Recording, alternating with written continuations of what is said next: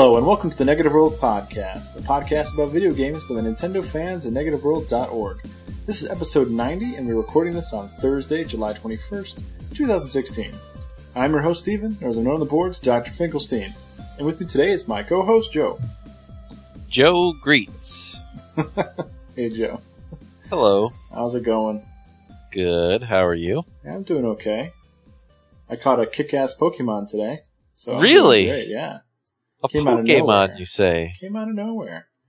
Just a, it was in a parking lot, and uh, just came out of out of the brush and made me smile. And it was put up a fight, but I caught it, and uh, we'll get to that in a little bit. All right. But uh, otherwise, it's actually been an okay okay Thursday.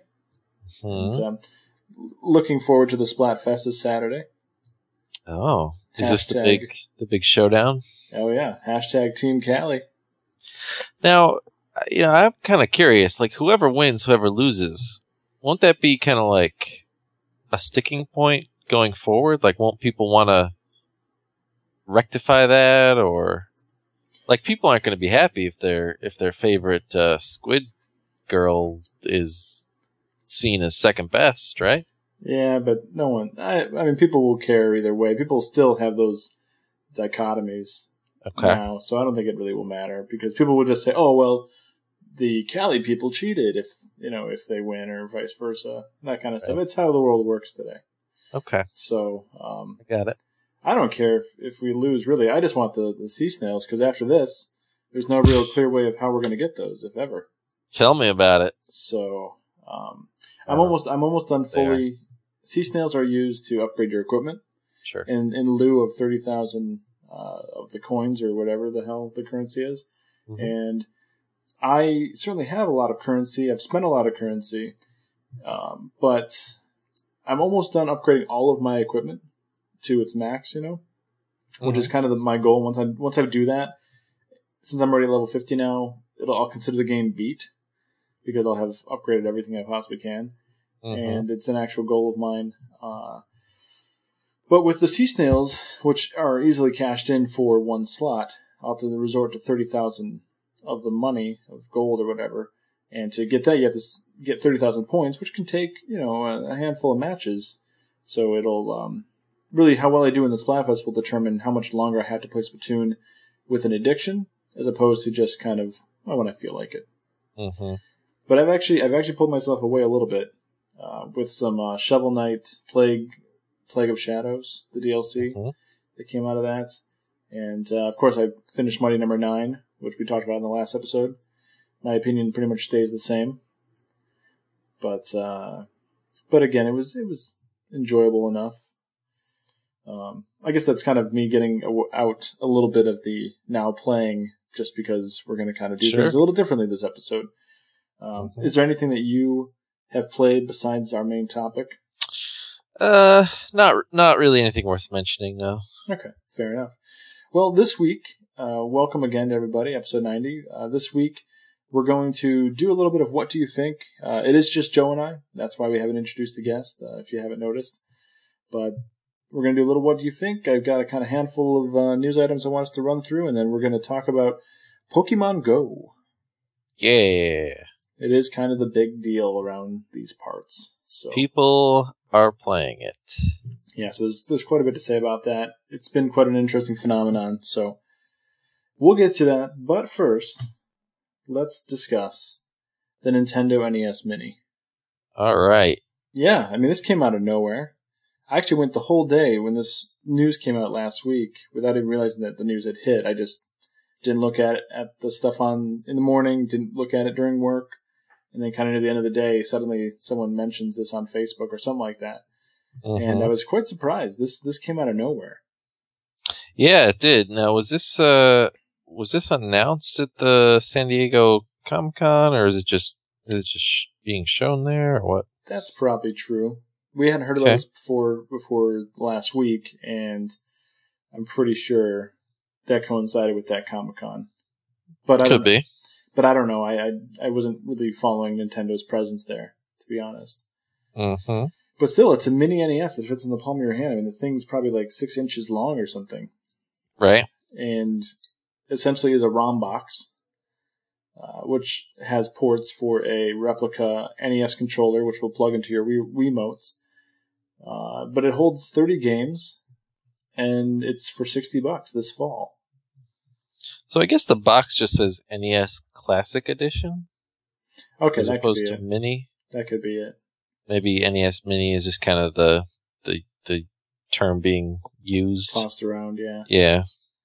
Okay, so the classic edition, which uh, is interesting that it's coming out this long after its lifestyle, you know, of its Mm. life, whatever. And um, it's an interesting branding, but it looks really cool. It's one of those things where I'm going to want to keep the box in pristine condition because Mhm. it looks that neat. And I don't know, are you picking this up? I am not. No. Uh, yeah, I just don't feel like I really have the use for it. Um, my, I have a working NES. I have a Retron 5. Uh, I have the games from this list that I think I would be really interested in playing, so, yeah, I don't know what I would do with it. If it, if you could like, I don't know, if you could put like every NES game ever on there or something like that, then that might be a little more enticing. But um, yeah, uh, sounds like you're on board though. I think so. I, I too don't necessarily have as much of a use as, as some other people. Um, I, I do own a lot of the games that are in the list, but at the same time, I don't own a lot of the games. And even though I may have options, other options to play them, it's kind of nice that they're in, in this nice package. And uh, it'd be nice and easy for like when my nephews come over to the house, they can just boot it up quicker than maybe the Wii U or uh, even hooking up the old NES. Because that's the one downside to me having I because I, have a working NES as well. I have, I have two NESs. I think only one works, but I have two of them, and they just don't hook up to TVs and look that great these days. I feel Right. like this is going to output in the best possible way that these games can on today's TVs. Uh-huh. So that's probably one big plus for me. But uh, so I, I'm I'm leaning towards yes. Now they say like uh, the new controller will connect to a Wii remote. What do they mean by that? Just so you could then take it and use it for uh, playing like virtual console games. Yeah, so if you if you want to play Okay. Super Mario Brothers three on the on the NES Classic, Oh, you can. okay. But if you want to play that on your Wii U, you still can with that controller. Right, right, right. and right. any other NES games. It, it has the same. Well, that's kind of nifty. it's got the Just same the controller is kind of nifty. right. And the reason it can do this is because it's got the same input Right. connector as the uh, nunchuck, hmm so it connects to the Wii Wiimote that the same way. Yeah, that's pretty cool. Yeah. Well, let me um, you know, let me ask you this. Uh, I'm gonna run through the list really super quick, and you tell me, uh, answer a few questions about it. So Okay. there's Balloon Fight, Bubble Bobble, Castlevania, Castlevania 2, Simon's Quest, Donkey Kong, Donkey Kong Jr., Double Dragon 2, The Revenge, Dr. Mario, Excitebike, Final Fantasy, Galaga, Ghosts and Goblins, Gradius, Ice Climber, Kid Icarus, Kirby's Adventure, Mario Bros, Mega Man 2, Metroid, Ninja Gaiden, Pac-Man, Punch Out featuring Mr. Dream, Star Tropics, Super C, Super Mario Bros, Super Mario Bros 2, Super Mario Bros 3, Tecmo Bowl, The Legend of Zelda, and Zelda 2: The Adventure of Link. So that's a pretty solid list, to be honest. Very solid list. It doesn't have as much fluff as I would expect something like this to have. hmm Like, God love Clu Clu Land, but we don't need that in another collection or something, you know, Right. or ever seen as a pristine title. Uh, in fact, Bubble Bobble is uh, is the type of game that I would have always wanted to replace Clu Clu Land. So seeing that here is really cool. Mhm. Uh, what what game do you think is the best addition to this, and which one is the like the weak link that you you'd like to get rid of if you could?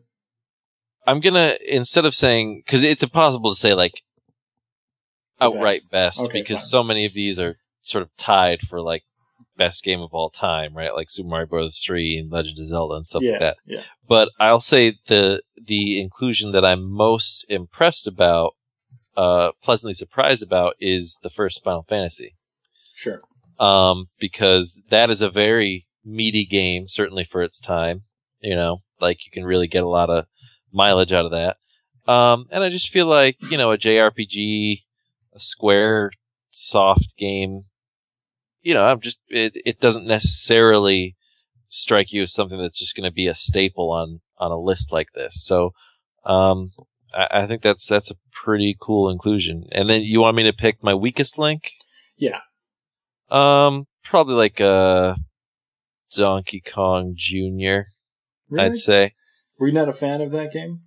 Um, maybe I just didn't spend enough time with it to really understand why I would want to play it. Hmm. I mean, I've only played it uh for a few minutes in arcades and stuff, but I, I kind of feel like I prefer that over the original Donkey Kong, to be honest. yeah. Yeah. I might if it weren't for that King of Kong documentary, because that, that really just made me so like, I don't know. I just, I get excited when I get the chance to play the original Donkey Kong, even though I never get past the third level or whatever it is. Mm. So if there was a King of Kong Jr., maybe that would enrich my opinion of it. But Right. yeah. So what about uh, what about you? Do you have a standout and a weak link? Well, let's see. The standout, I mean, I kind of already said it. it, is probably Bubble Bobble. Oh, I think that's cool. That's one of my favorite games of all time. nice. And I actually wish they had Bubble Bobble 2 in here. How long does it take you to get all the way through Bubble Bobble? Uh, I don't know if I've ever done it in like one grouping. Uh, that's something I remember doing try. it one time, but I, it was in like you know eighth grade or something like that, so I don't remember. I feel like it took a long, long time, which is why I'm asking. Well, even if you skip levels, it still takes forever. There's a hundred before you've hit the end. Okay, So, kind of what I thought. um, hmm, yeah, I don't know how long it would have taken me in one go. I, I know I've not not necessarily cheat codes or anything, but I feel like I've done one where I've gone really far doing a straight run, and then the other ones where I've used the warp bubbles and things. And uh, but I don't really recall what the timeline is there. The um, the weak link, I think, for me, will be forever Ice Climber Okay, uh, which I just never really appreciated. Although honestly, Mario Bros might even be more than that. I know it's the first instance of Mario. Yep. But it's a completely unfun game. so yeah, that's true. it's a game nobody ever wants to touch. And Yeah. I would challenge people to come to the show notes and the, the thread and, Mm. and tell us otherwise. But just nothing else. I mean, Pac-Man, eh, for example, simple game around the same time, probably for release, but just way more interesting, way more exciting than Mario Bros, which is more or less run back and forth and then eventually get hit. Yep. Uh, which I guess you could say that about Pac-Man, but at least I don't know. At least you're eating pellets and there's power-ups. So Sound. so yeah, but it is cool to see like uh, Final Fantasy, like you said. Uh, kid, well, I, I guess I don't know which ones are more or less third parties, but like Mega Man, uh, Ninja Gaiden. Yeah, it's nifty. I mean, even like you know going with Mega Man Two because I think that's kind of a fan favorite Yeah, from that franchise. You know, Star Tropics is something that a lot of people uh, have an affinity for. Super C, which is a great game. Super C is like Contra, right? Yep. Yeah. See, I would like to try Super C. Oh if I, yeah, If I played it, I don't recall it, so I would like to play that. And also Star Tropics, I've heard so much over the years.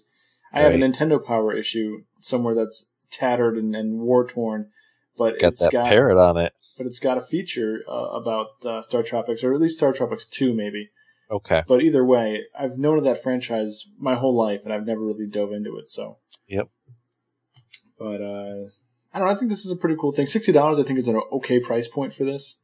Hmm. If you if you put into consideration the price of all the, the games on the on the eShop, it does look like a good deal. Um, even if I look at the ones, just the ones that I'm actually interested in, it's less of a good deal, but it's still not a bad deal. And then there also is the collector's aspect of it, which I waste my money on amiibos from time to time. So really, what's the surprise here? hmm Is my that's my mentality. What is the? uh Do we know the price of just the controller? Ten bucks, I think. Oh wow. So yeah, so you get the ten dollar awesome. controller. You factor in it's a five dollar per ROM or per you know game situation. So really, you're getting a big value out of this for its individual components elsewhere. And I don't I don't know about all these games even being on the eShop, uh, whether the Wii U or the Wii's. So it's one of those things where you kind of do get some exclusivity or, or at least ease of use. hmm So, so that's all I want to say about that. I just want to bring it up because it's kind of one of the bigger news items for Nintendo right now. Yeah, Uh, but if you're if you're cool, let's move on I'm cool. because before you saw my show notes, have you heard of the Kirby cafes? No. So this just came into my Twitter feed like two days ago, and I guess Japan is going to open up three Kirby cafes Okay. where the food is all designed around Kirby and the franchise. Right. Is that neat? That is neat. That's all I wanted to say. Sounds adorable. no, look it up though when you get a chance. Uh, I don't want to, you know, make much Especially because isn't Kirby? He's from uh, he's from Dreamland. Yeah. But aren't they like all about eating there or something like yeah, that? Yeah. Oh yeah. There's there's a bit of a food connection. Yeah. uh, with Kirby. But uh, if you go to the Japanese website, which is live now, um, it shows three different locations for the place, and no, they're not all open yet. I think one or two have opened recently in the past week or so. But the Mhm. food is, oh my god, it looks like art. The, it's beautiful what they do over there. The Now, is something like things. this a s- like is does Nintendo pay for this? Do they profit off of this? Do they license out the uh, the um, trademark or something like that, or like, or can anyone just be like, I'm going to start a Kirby cafe and hope I don't get sued? I don't. I don't honestly know. I mean, there's not that much known about this stuff yet, so I guess it's hard to say who's owning it and who's up uh, opening it. But I would presume that to put this much money into this and to to do all that that's being done, it's got to be affiliated. I mean, there's a lot of no, I guess not necessarily official art, but it's. Uh, let me see. Oh yeah, I mean the bottom of the website says Nintendo slash HAL produced by Sparkle and Co. LLC, which may or may not be like, you know, the the restaurant company or something that's working on this, or I don't know. It Yeah. seems it seems very officially licensed. And again, just go to KirbyCafe.jp, and when you get a second, just look at the the food and everything. I mean, I I can try to read the Japanese here, but I'm not going to do it live because it's going to be, you know, me trying to remember all my katakana and stuff from a long time ago. But there's uh there's even like a bread and meat dish, maybe some looks like a some sort of seafood leg or something. Uh, but it it's meant to look like that tree boss from the first uh, level of the game. Whispy? Yeah, Whispy and um and it just it looks amazingly perfect. So I know for a podcast it's not the greatest thing to be talking about uh, visual uh, pictures, but You gave out the URL. yeah. So I really encourage everyone to check it out if you're a Kirby fan. In fact, Matthew, uh, you really need to go check it out. I have to maybe go send him a specific message about this because he needs to know. Uh, they even have a Maxim tomato cupcake. Mhm. Uh, this is just one of the coolest ideas, and it really bums me out. I guess one of the reasons I want to bring it up is it bums me out that Nintendo and just America can't sustain this. no. These would not do that well in, in the U.S. in the same way that, as much as I like to believe they would, but like all the cool merchandise that Nintendo releases in Japan wouldn't necessarily do as well as it does there here. Right. And I just it bums me out. There's just too many people in America to Exactly. Yeah, it's just it's a different it's an entirely different market. So you'd see this pop up next to the Nintendo World Store or in the Nintendo World Store, and that'd be it. Right. But if you're going to Osaka, Tokyo, or Nagoya anytime soon, then hop in, you know, Yeah. flutter in. Looks very cool. It's so damn cool. Uh, okay, what else? Um, Zelda. So I caught wind. Never heard of it. I caught wind that Aonuma uh, had mentioned in an interview recently that Nintendo wants him to create a new IP, uh, and that maybe this could mean, I mean, that he might, you know, his attention might be pulled away from Zelda or the next Zelda.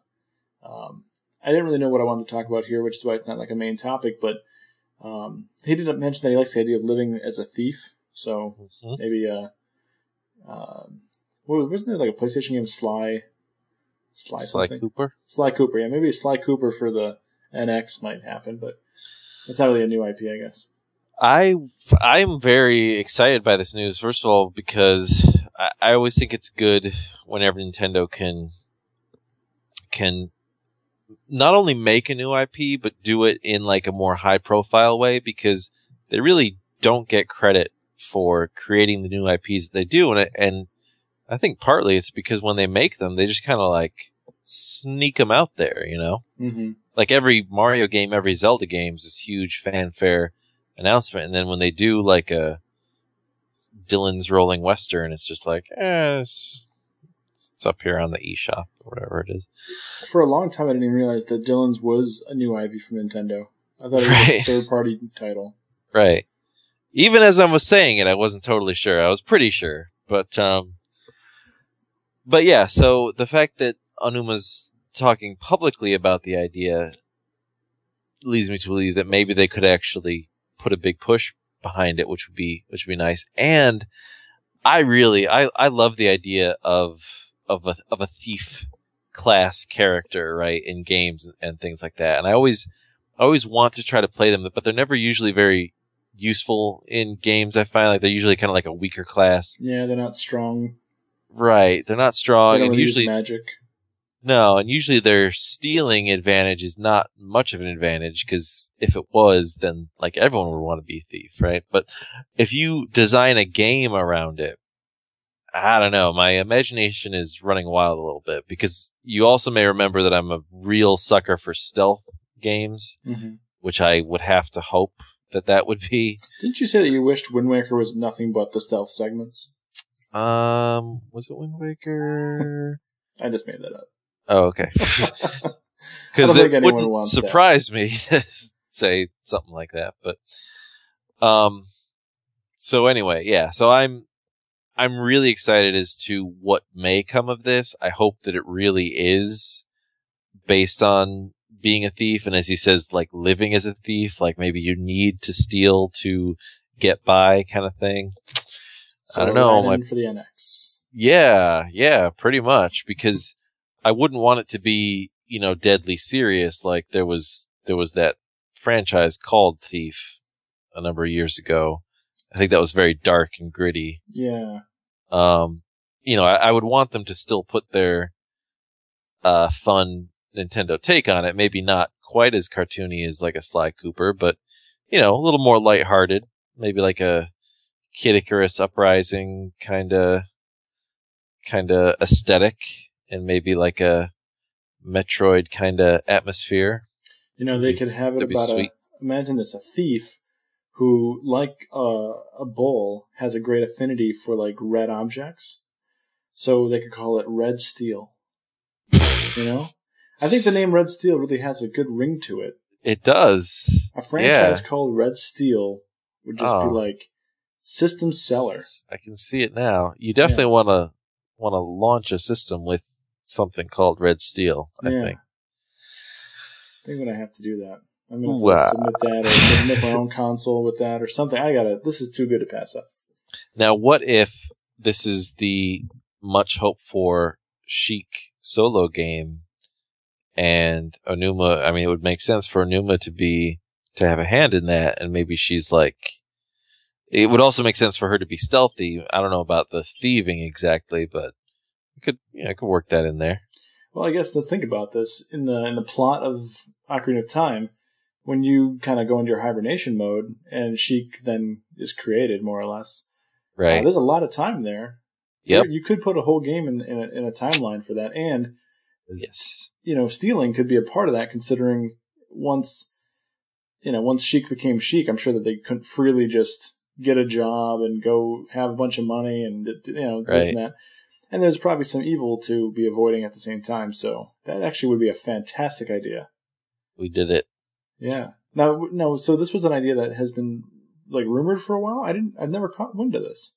Um, I it popped up game. a month or two ago, and Oh, I don't okay. even remember like where it came from. I it, it I, I think it was maybe at E3. Someone said like someone asked. uh I don't know. If, I don't remember if it was Aonuma or Miyamoto or someone. I think they just asked them like, "Would you ever make a game with Sheik as the main character?" And I think one of them said like, "That would be a great idea." And then you know someone writes an article about it. Yeah. I think it was just that kind of thing. So you, I mean, you, you absolutely never know That would if be. anything's ever going to come of it. But yeah, I mean that that would be like a dream of mine. I think I've mentioned several times before how Sheik is my favorite character from the Zelda franchise, and if they could make it stealthy, that that'd be a total dream come true. What if that Sheik in the end was actually responsible for adult Link waking up somehow? Yeah, They do that, you know, and that's like the end of the game. You have to actually pull that off or something. That'd Yeah. be kind of crazy, huh? that'd be very cool. I don't know. I'm gonna be like, I'm gonna be out at, in the middle of the night tonight playing Pokemon Go, just with a sly smirk on my face, thinking about this. You know. Ah, it would be so great. That's cool. I like that idea. And I yeah, I didn't realize that was gonna be where this went when when uh, I wrote this down, but Mhm. that's cool. And so so really, actually, I guess the answer of how do you feel about Zelda's second father potentially uh, stepping away from the Zelda series, he may not have to with a game like this. Yep. Um, I mean, I, I mean, just like we talked about with Miyamoto, uh, which you know was contested a little bit by some people who uh, wrote in, you know, after the show, but uh, and really- very reasonably. I mean, I totally sure. see what they're saying. and and you know I like playing devil's advocate quite a bit. So um, you know I can totally concede and understand their you know their viewpoints here. And in the same sense, I don't necessarily want to blatantly be like, oh yeah, Aonuma should just leave and do something creative, you know? Yeah, Because Zelda, he's just totally make a new out, game, Nintendo. which I certainly What are you afraid of? Red Steel. Uh, oh, my point is though, like you know, I would I would be happy either way, uh, and I'm sure that if they, if they if he did leave Zelda, they would bring in the appropriate person to come back. You know, I Sure, think that's such sure. a it's such a special franchise for Nintendo that yeah they're not it's not a it's not at risk to let your creative mind or creative lead go I don't else. think so. Yeah. I mean, when it comes to most of these franchises, I really don't. I mean, I'm always excited for the next one, but I don't really have like. I think a lot of people, as soon as they beat one of these games, it's like the wait for the next one begins, hmm and then the itch just gets too too much to bear. I'm really just not like that. For me, I don't care when they come out as long as they're going to come out. I will say it's starting to get a little long on Metroid, but Yeah. Um, but other than that, you know, I always feel like there's going to be one in four or five years max. So, you know, the wait doesn't really bother me. it's just that every year that's what you think. Well, I guess so. I'm just waiting for Metroid Other F. You know, it'll be the sequel. I see what you did Yeah. there. So that was a tough one to pull off. You had to really s- slide in that pronunciation. it's an Inker T. Or Hinker T. Damn it. Oh, I screwed that one up. Okay. That's my segue to get us off that. Okay. Um, you know, let's go to the last thing here for uh, what do you think? And I don't know if you caught this either. It was another Twitter discovery, but Animal Crossing New Leaf is getting amiibo content. All right. And uh, what it is, it's something based on Splatoon. And looks like there's two new characters coming to Animal Crossing that are somewhat, you know, I don't have the screenshot in front of me, but I think they're kind of like chipmunk characters or something. Or maybe they're some sort of squid, I don't know, but I thought they were more chipmunk like. And they kind of resemble the Squid Sisters. And there's new textures, perhaps, or things that you can do in the game. Or maybe it's just the characters, but I think there's some items, some furniture that might be Splatoon themed. And I'm guessing this is all going to unlock with the amiibos. And uh, I think that's pretty cool, just because it's amiibos I already own. It's a game I already own. And so why not have them put put it in there? You know, might as well. I mean, what do you think about that? Going retroactive on games to just make your amiibo worth a little more. I I love the idea of going retroactive, like like you say. I think that that's very cool, and I think it's a good way um, for them to use amiibos. the The only thing that's weird to me is that um, Animal Crossing. I don't know. It's the kind of game that um, I don't know. It feels weird to go back to a game like that because it seems like that is the kind of game that even though you you play it for a long time, right? Because it's as you said, it's a slow burn, right? Eventually, you, you want to play a little bit every day for a long, long period of time. And New Leaf was the slowest burn of the series yet for me. And I- Okay, and I played it the longest ever. but that admittedly slow burn flickered out long ago, right? Like at this point, Yeah, Fantasy Life killed it. And then at that point, I never returned. So, yeah, it's over now. So I guess yeah. you just killed some of my excitement, but maybe just, you know, justfully so, rightfully so. Well, I'm just wondering, like, you know, I think it would make sense to do this if if you were six, eight, ten, I don't know, maybe even as as long as like 14 months with a game like uh Animal Crossing, you could you could get away with it. You know, maybe like max two years or something like Maybe that. like the but- timeline when they added the Mario Kart DLC because they didn't wait Sure. years after that. You know. Right, right. But at this point, it's it's not. It, if it was the opposite, if it was the kind of game, say like just like a like a like a Mega Man game, you know, the kind of thing that you sit down and beat in an hour or two. If you want to release something way after the fact, that sort of re-energizes it, that's fine. Because if you want, you can just pop that back in, play it for an afternoon, get a sweet new, you know, take on the experience. But I just, you know, are, are people really gonna like boot up their uh their decrepit town at this point and come face to face with the reality of the broken animal lives they've left behind? Well, that's a valid point because this kind of thing. I mean, I was excited when I heard this because I thought it was cool and it, screenshots looked neat, but it really is something that I'll boot up just to do it, then I'll turn it off and never go experience. Like I'll never live in the town with these characters. Right, right, right, right. I guess that's yeah, that's ultimately what I'm trying to say. Yeah. And since the series don't really link together, I can't transfer them over per se. And uh, the question then will be: Are they going to show up in future games? Uh, I they don't really have to. I guess they haven't been fully consistent with that. Usually they grow on that. I don't know if they've taken characters away, uh, villagers, but um, will the amiibo work with the NX? I mean, that'd be. I, I think that'd be kind of neat. Uh, as an amiibo collector, I know other people wouldn't agree with this, but if even on the NX, the same amiibo that I bought years before still have functionality of some kind, but you know how sustainable that is, I don't know. I mean, in the end, I like. I guess the premise that I brought wanted to bring this up for is I like the idea of them including reasons for my amiibo to exist in past games if they can. I guess where it's relevant. You know, obviously there's a risk, as you mentioned, of it not making any difference because the game's already well and done. So I guess it makes sense to focus on newer games, but you know, I don't know. I guess if it somehow hints at like a New Leaf NX or probably not Wii U, but you know, th- I mean, th- that would be that could be cool if you know if it's if they're working on a game that's going to be like compatible with New Leaf or you know something that's going to like really and truly bring it, you know, make it viable again Yeah. uh, for for people to to sink some time into.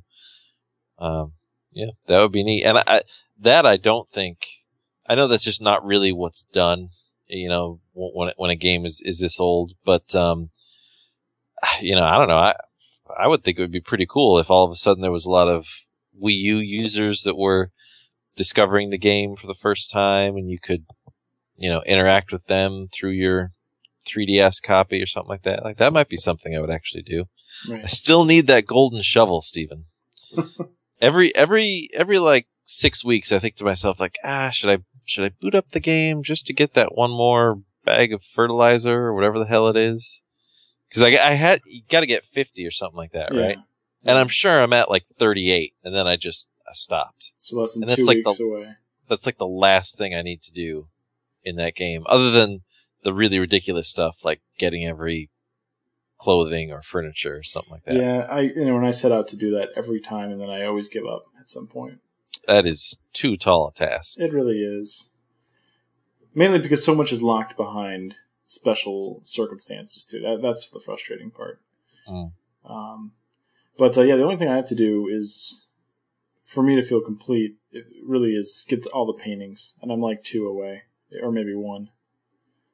But I just couldn't wait for Red stupid ass to show up. I don't think I even did that because I was I got it was too difficult for me sometimes to tell what was real and what wasn't, and I wasn't gonna I wasn't using the uh, you know little online guides and stuff like that. Right. So I think my 100% goals were all of the fish and sea creatures or whatever it was, right? There's Yeah, it's like and river insects. and ocean. Yeah, yeah, yeah, and that, yeah. There's three of them: river, ocean, and insects. Yeah, so it was that stuff and then I wanted all the the gold uh tools. hmm I think the only one I still needed was the shovel. Did you collect all the um, music? Uh, probably, maybe. I certainly don't remember needing any more. Mm-hmm. So probably. Okay. I'd have to check. Yeah. If if only someone made a really awesome spreadsheet for me, then I would Yeah. know. Pair that with some really cool amiibo functionality, maybe you can go back in. Maybe Yep. they need a golden shovel amiibo. Oh That man, would, that would take care of you. That would be totally worth it too. You know, it was what I think is interesting too to mention is that the amiibo functionality they're putting into Animal Crossing New Leaf is Splatoon amiibo. You know, not the whole fleet of Animal Crossing amiibo that exist. hmm I just realized this, and like, why can't I tap my Resetti amiibo to always to have him open up his his shop, you know, his uh, his home whenever I want him to, or Hmm. Things like that. You know, I mean, you could do a lot of stupid, pointless stuff, and just just have it be in there just for the owners of it.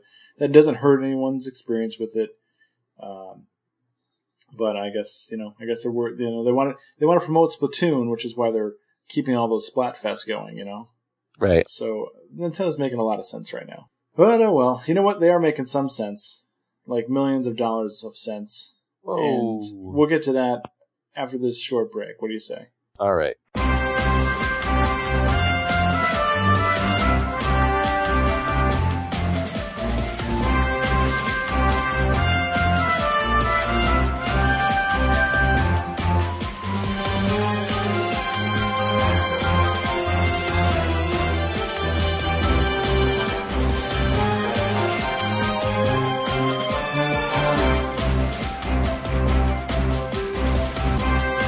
All right, we're back with our main topic, and uh, it's it's about a game that I uh, mentioned the last show that I had no interest in. Yep. Um, that said, And you said you said no one else is going to be interested either. That's what you said. I don't think I said You that. said that looks so stupid. It's going to crash and burn and fail. No one's going to play it. That's what you said. Joe, what's this about a Bulby? Eh. Anyway, uh, no, you were very reasonable.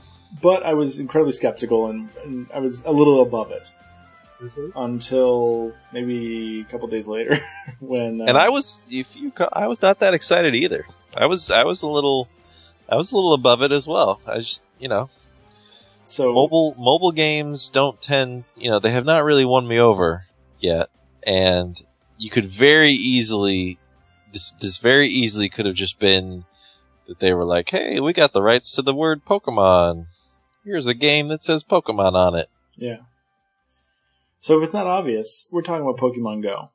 Mhm. which is the hottest thing since toasted bread yep, uh, to to hit the world. Um, it's It been is- it's been amazing how popular this game has gotten, it's a little nuts. and it's a little nuts about how much I'm enjoying it too. Oh yeah, And I, you know, I've got my criticisms. Uh, It's got its flaws, and it's not just the server, but uh, it's definitely something that's been keeping my interest way more than I thought it would. I've got Erica into it.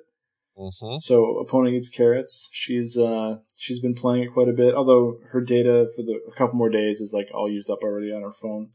Okay. So she's got to uh, cool it down a little bit. But um yeah, I mean, I guess I, I have a whole list of just random stuff we can bring up here. But uh, let's start with experiences. So I mean, tell me about your first experience. What what made you download the game, and you know, tell me about your experience with the game. Uh, what made me download it is it's Pokemon, and you know when I first started really playing it, I, I think I mentioned before. I you know I don't we don't have an unlimited data plan, so it was really like oh you know how how much am I going to actually get to experience this game in any meaningful way because I didn't want to have to worry about you know every minute of playtime is going to cost me X number of dollars or something like that. Like I didn't I didn't want to have to essentially be paying for a free to play game every minute, right? Right. Um, and I, I wasn't sure if I could finagle, you know, just like playing within range of, of Wi-Fi access points, you know, if that was going to be a, a viable option.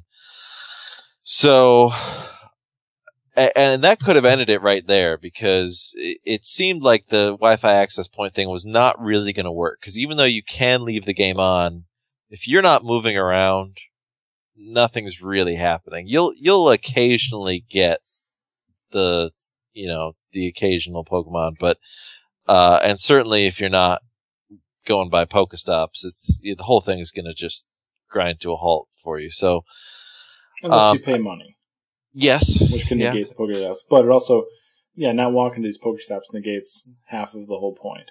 Right. So I I talked it over with Amy, and as it as it turned out, uh, I say that because she's kind of our she's she's the dollars and cents financial expert of the house, and uh, you know she kind of broke down our our data plan. and was like, you know what, Re- we really probably could play this game. We we looked at just how much data actually gets used, say in an hour of of playing, and it, it really wasn't that bad. It's the kind of thing that we we can manage financially. It's really not going to make that much of a difference. When all said and done, it's probably going to add about ten bucks a month to our data plan between the two of us. Well, and that's also if you didn't uh, find ways to maybe use Wi-Fi more for other things. Right. You know, Right. I mean, well, and let me ask you this: not to stop you from your story, but have you downloaded your area's Google Map? Uh, I did try that. I I did not notice a difference. I the jury seems to be kind of out on that, but did it work for you? Well, I guess to that point, I did it pretty much right away, so I don't have uh, Okay. a baseline of how it was before. Right. But I find that I use quite a small amount of data, uh, Mm. even if I keep the game on for like an hour. Yeah, it's really not that much of a data hog. This app. I mean, for what it's doing, you know, it's it's pretty good. It's certainly a battery hog, though. Yeah, yeah. I mean, I definitely keep my phone plugged in a lot more than than I ever did before, but Mm. just so I'm ready to catch him if if something shows up, you know. And really, Right. The the whole egg hatching thing is a pain in the ass, but we'll get to that. Okay. Um.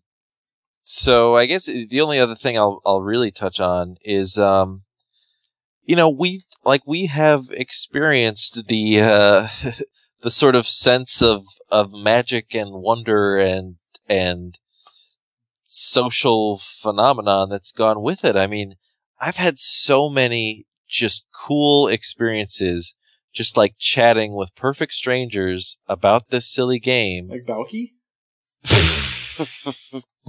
and then we did the dance of joy. Um, Who isn't? so yeah, I mean, like you know, like uh, just just today we were we were um, we were walking by the uh, canal because there was a, a bunch of Pokestops and stuff, and towards the end of the canal we saw that someone had set off a lure. So we were like, well, let's go there before we kind of finish our walk. Uh, it was me, Amy, and a friend of ours. And so the three of us went there, and there was really only one other person standing there, and he was clearly also playing the game. And he looked to be about, you know, in his like mid to early 50s. Wow. And, you know, we, we all kind of exchanged that sort of knowing nod, you know. the ass slap? That's, what they're doing here in Michigan. Is that, ah, not, that not what's happening over by you? interesting. Nah, not, Oh. not really. You, you So- grab someone by the balls and you go, Pokeballs! You don't do that? Mm, it's a little less intimate than that. I think I gotta go to the police station. You're gonna be one of those articles. um. So anyway, so and then I was like, uh, I just first thing I said was, well, I think I said, you know, like, how's it going? Have you caught anything good or something? And then I said, like, are you the one who set off the lure? And he said, like, he said, yeah. And I was like, oh, you know, thanks for doing that. We're gonna we're gonna hang out here for a few minutes and and then um, so Amy and my friend decided to do one more kind of lap down the down the pier and back, and I decided to stay. And I was just chatting with this guy for like ten or fifteen minutes, and you know, I learned I learned all about you know his his all of his kids play the game, and he you know he was there waiting because his daughter was at a guitar lesson in the area, and we were talking about oh what kind of music does she want to play? Does she emulate a certain artist? And he was saying how she went straight to electric instead of acoustic, and I commented on the pros and cons of that, and uh, and yeah, and then I asked like, have you spent any money on the game? He said, actually, this lure is the first thing I paid for. He said, I, I had this time to kill, and I was like, I'll just, I'll just see what this does, and and it's just, it's just been awesome. I mean, we, I, um, let me tell two more quick stories like this. One was I was in a uh, a grocery store and uh, this this one uh, this one girl probably probably late teens. Uh, I was walking past her down the aisle, down the grocery aisle. I could see that she was playing the game. I was looking over her shoulder, and she had just caught a Weepinbell. Uh, and it, I saw it was for the first time because, you know, it showed the, like, first Pokedex entry screen after that. And as I crossed her vision, I just gave her a thumbs up about it and she smiled. And, and that was the end of the interaction, but it was just like so, just cool. It was just so positive, you know? It was just like, I don't know. We're all sharing this thing. Uh, and then the last one, uh, again by the canal. It's central to where we live, and it's it's a good place to walk. So we were walking on the canal. From across the canal, this guy rides up on his bike, sees that we're staring at our phones. He's like, he yells across. He's like, "Are you guys playing Pokemon?" And we're like, "Yeah." And he's like, "There's a there's a Slowpoke back this way if you're interested." And we were like, "Oh, we wish we could. We got to get back in time for lunch or whatever." And then I don't remember what else he said, but and that's that. Those are just the highlights. I mean, I've had several other experiences like that, and I know that there are people who are having terrible experiences. There's people who, instead of running up to a kindly stranger, they're they're encountering someone who stabs them or robs them. You know, I know that's happening as well. Well, that's, but, that's something that people keep going to is if, you know, oh, there's a, a class of haters out there. Yeah. That are running certainly. to this one or two, you know, this handful of stories on the grand scheme right. of things as right. if it's some sort of satanistic app that right. is ruining the society. But the rest of it, I mean, like I said, I mean, I could, I, I won't, but I could go on about just these kind of fun conversations that I've had with people, you know, some this this stranger high fiving me because I said I was on Team Blue and so was he. You know, I mean, it's just like you go to hell. You go to hell right now. I'm Team Instinct. Ah, Instinct. You're the you're the underdogs. That's why I chose it. I was researching about. it. I was like, I don't do that. You're the scrappy Hufflepuff. Of... I'm the guy who never has a gym nearby. yeah, that's pretty much what that means. All right, so so you go. What's what's your experience been like? Okay, well, the other day I was walking around town and there was a truck full of kids uh, or teens or whatever, and they clearly were playing Pokemon Go. Mm-hmm. And when you then, say truck, are these like kids sitting in the flatbed of a truck, or is no, this like well, a, like no, a van? In the, in the back seat, the passenger seat, and then probably okay. someone old enough to drive in the driver's seat. And I was walking the dog playing Pokemon Go, and out of nowhere, one yells, "Pokemon Go!" and I'm like looking around because I'm thinking they're talking to me, and no one's sticking their head out, and it was really awkward. And then it's like, I pointed at myself, I nodded at nobody, and then I left. And then later they crossed my path again because, of course, we kind of shared paths trying to get to the Pokestops. And then they kind of looked at me, and I don't know if they laughed or nodded or what, but it was awkward, and I hated it. So you okay. and your nice social interactions can go to hell. Oh, interesting. But no, uh, well, that story is true. Um, in general, you know, me and Erica, we've just been going on a lot of walks and we've been taking the dog out on a lot of walks. This morning I was like, you know what, hell, I'm going to get some Tim Hortons for breakfast. Not nice. the greatest thing, but uh, for my oh, body, right. but I love yeah. Tim Hortons. Uh, yep. So I figured, you know, I'll do that. That way I don't have to eat breakfast in the house, and then I'll go take the dog out for a walk and get some pokey stops going. And uh, so I, I got a good mile and like almost a mile and a quarter, you know, uh, and the dog was happy as hell and I hit up, you know, kind of the circuit because my town's got kind of a circuit you can do. That's pretty easy, nice. the way that the things are set up. And um, in the week, it was actually last weekend that I started playing it. So in the in the three days, in the time from after work Friday to before work Monday, I had walked 11 miles. Maybe a mile of that would have happened anyway because I, I walked to the grocery store a lot right? As opposed to driving. But the other ten miles was all just me and Erica, just like, hey, let's just go to this town and hit up the Pokestops and uh, see what's there. And we saw. I mean, I see animals somewhat frequently. I mean, Michigan's full of wildlife, but we uh-huh. saw a, a, pair of adorable rabbits running across the road one evening. Uh, we were all by ourselves, just walking down the street. We just hit up the fire station for their Pokestop.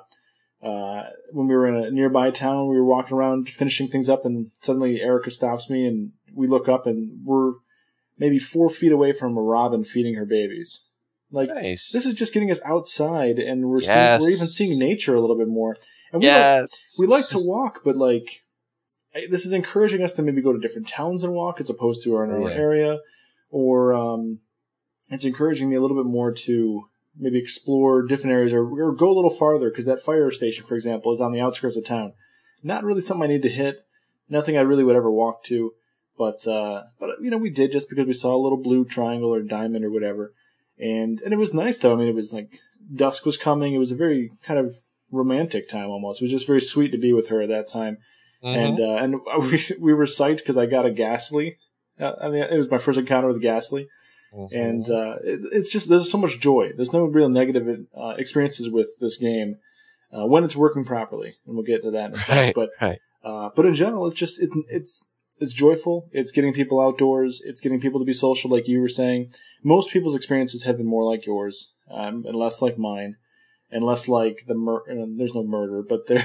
Uh, well, there has been. Well, It's not just- yet, anyway. there has been, it's just not. The Pokemon Go finds the murdered body, you know, as opposed to. Oh, yeah, yeah. Because we've had a few people find dead bodies, but, um, you know, the controversy is really interesting, and I just don't see much of that in my own eyes, in my own experience. Yeah. And I'm seeing people all over playing it. Uh, kids of all ages, adults of all ages have been playing it. It is funny to see. Oh, cool! There's a lure on the map, and you go to it, and there's already three other people there. You know, it's it's it's cool, and I don't know when the fad's going to die out because it's going to die out. But I hope there's some. I don't think it's going to die out, but I think the insanity is going to die out. You Well- know what I mean? well, I I, think what I people will keep playing. Yeah. Yeah. No, I don't think that the app's going to die or anything. I just mean, uh, every you know, people are eventually going to be like, well, okay, I don't really need to go to that Pokestop, you know, and then eventually you just kind of do, you know, what makes you happy, and then that's it. But, um, it you know what's cool about this game too is even if I'm not necessarily catching new things, it distracts me on a walk where I don't realize I'm walking as far as I am. Oh yeah. And I like exercise, I do, you know, but it just it can be boring as hell to walk the same paths all the time. So obviously, I'm, I'm looking up, I'm paying attention to my surroundings. I'm not one of those people who's who's walking into traffic and stuff. hmm But just the occasional, you know, oh, I got to flip the Pokestop, or I've got a, you know, oh, there's a stupid Pidgey, let's try to catch it. It just breaks up your walk a little bit, which has been really cool. Yeah. Yeah. So I've, I've No, this. Yeah. I. If it weren't for battery life and some responsible pacing on uh, data usage, I would. I would just walk for till I got tired. You know, Yeah. like that's what I would want to do. Well, right now Michigan is undergoing a massive heat wave, so this weekend is going to be a little bit tricky for that. Uh, maybe early on, early in the morning or late at night, it might be a better better time. But uh, even so, we're we're constantly thinking of when we can go back out again. I mean, that weekend with the Oh, 11 yeah. miles, that was spread over like three walks a day. Where we're like, okay, you know, let's just do a walk, and then it's like, well, let's No. let's walk to the grocery store because there's a Pokestop across the street from it, and then it's like, well, we just ate dinner, we watched some some of The Office on Netflix. What do you want to do? Well, we can go on another walk if you want. Okay, sure, let's do it. Let's let's go Right? more. You know, Yeah. so that's that's what we've been doing. so that's cool. And then Same same type of conversation. Yep. what's great too is the uh, the Pokestops regenerate pretty quickly. It's like a Yes. five minute timer. So uh, you if you do a, circuit, you actually find yourself saying, well, you know, what, let's just go back and get those really quick, and then we'll go Yeah. back this way. We won't we won't do the whole thing again, but we'll you know you you really add your own distance to it. And then there's the, the the egg hatching, which requires you to go a distance, which is really Mhm. cool too, because it's very much like the game, like the the Game Boy series and everything. The only downside to all this, in that sense, is the fact that it has to be open at all times to register stuff, Yeah. which is kind of a bummer because for the eggs, I wish it worked more like a pedometer where I could just literally just own how many steps I have. I mean, I wear a Fitbit Yeah. this whole time too, so I track that uh, for health reasons and everything. And it's a shame that that'll track, you know, a mile or two, especially when the servers are down. And suddenly that doesn't mean anything for my eggs. So that's that's a bummer. And then obviously the server issues they've been having have been pretty horrendous. yeah. You know, it's one of those things that makes me think like I always think back to Louis C.K.'s bit about being on an airplane and how people bitch about how, oh, you know, the plane is not, the flight's not going well for them, or they don't have enough room, or whatever. And he's like, or no, the Wi-Fi I think is the bit is about how the Wi-Fi on the plane's not working right, or, and he says you're on a, you're you're pretty much in a chair in the sky, like shut the hell up, like right. things are still amazing in in the world just because your Wi-Fi isn't working for the moment. Or like Sure. he also, I'm, I'm like mixing his bits up, but also with cell phones and how if your data, if your phone's going a little slow, like it's got to go into space and back. So you give it a second, you know. Yeah. And uh, and so all that said, servers are not perfect. I get that. I don't expect them to be, but man, when you're this excited to go out and like achieve something stupid in a game for your walk, it's it's a bummer when that incentive isn't there. We've still been going Yeah. on walks anyway, you know, hoping that a the servers kick back in on the walk, and b uh, just to do it because obviously we we like to get out, but um, I think that they'll get through those, you know, uh, as the the game's been out for a little bit. They're Yeah, I mean, hard. Would you chalk that up more to them just not expecting this level of of a response, or do you think that they that it's it's it's actually like subpar networking going on?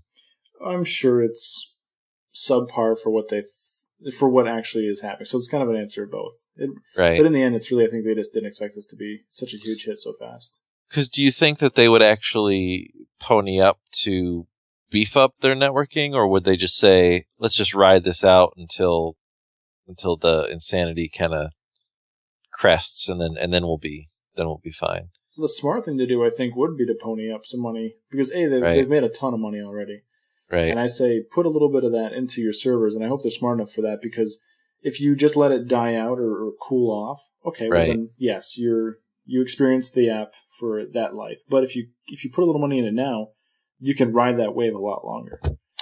That's what I would think. Because they still, at at time of recording, they still have not even uh, fixed the uh, the three step issue.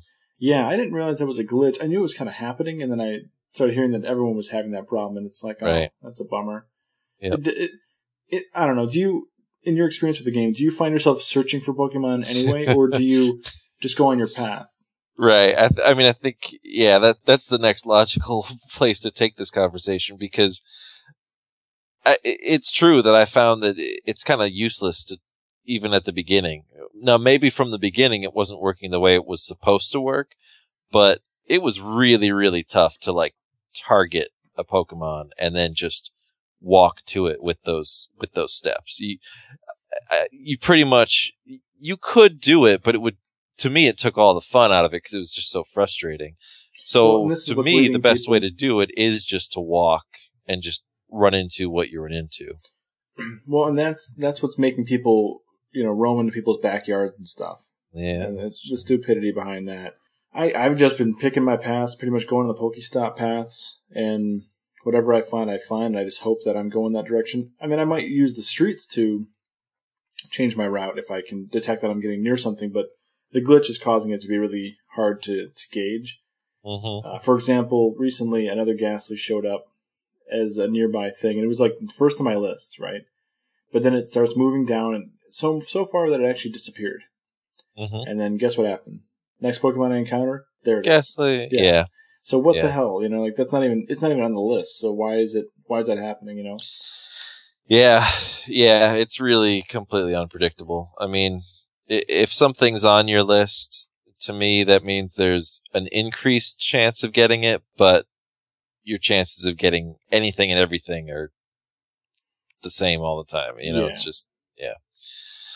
So, um, now I still, you know, I've got plenty of positive things to say about it still, and, and, and still some, uh, some critiques. How do you want to, how do you want to keep the, the Well, conversation going, Mr. um, Host? Not entirely sure, but I do feel like I, I should be upfront with you and say that while I was helping get some medicine today uh, before Yes. the show, part of the reason I was running late after that because I thought I had enough time, but um, I kind of saw a Squirtle, and, uh, and I had to I had to catch the Squirtle. I got the Squirtle, Oh, nice. but the Squirtle. Now wait, who, what did you start with? Uh, I started with Bulbasaur. Oh, okay. I had to. He was my first back in the day. You know? All right. Yeah. So I had to go the same thing. I didn't I didn't shun them all and get Pikachu. I had you know I, I went with the classic, the one that I Yeah. fell in love with the series with. And um, but Squirtle was not even on the radar. You know we, we were you Oh, know wow. I had it open in the grocery store and we, as we were picking up stuff and this didn't happen at the grocery store. It happened afterwards. But uh, hmm but yeah, it was just like um, it came out of nowhere, man. I like I thought it was a Horsea at first, and like so my the gradual excitement over that like two second Yeah. bit of time was actually pretty funny and uh but no i got it and uh i was pretty stoked Well, yeah, that, that's that's that's one of the things that is has been so magical about it is like that that surprise and excitement. I I almost don't even know how to describe why it's as potent as it is because it really probably shouldn't be. I mean, these are characters that we've been used to for a long time. Many of them I don't even particularly like, you know, like uh? Eradicate or whatever. eh, actually I do like them. Really? But yeah, I do like them. Oh my gosh. when I first set out, my, my first goal was to get a Raticate. So there, there you go. Okay, But, uh, but, um, like I, I hatched a, a Geodude from an egg, Oh, right? sweet.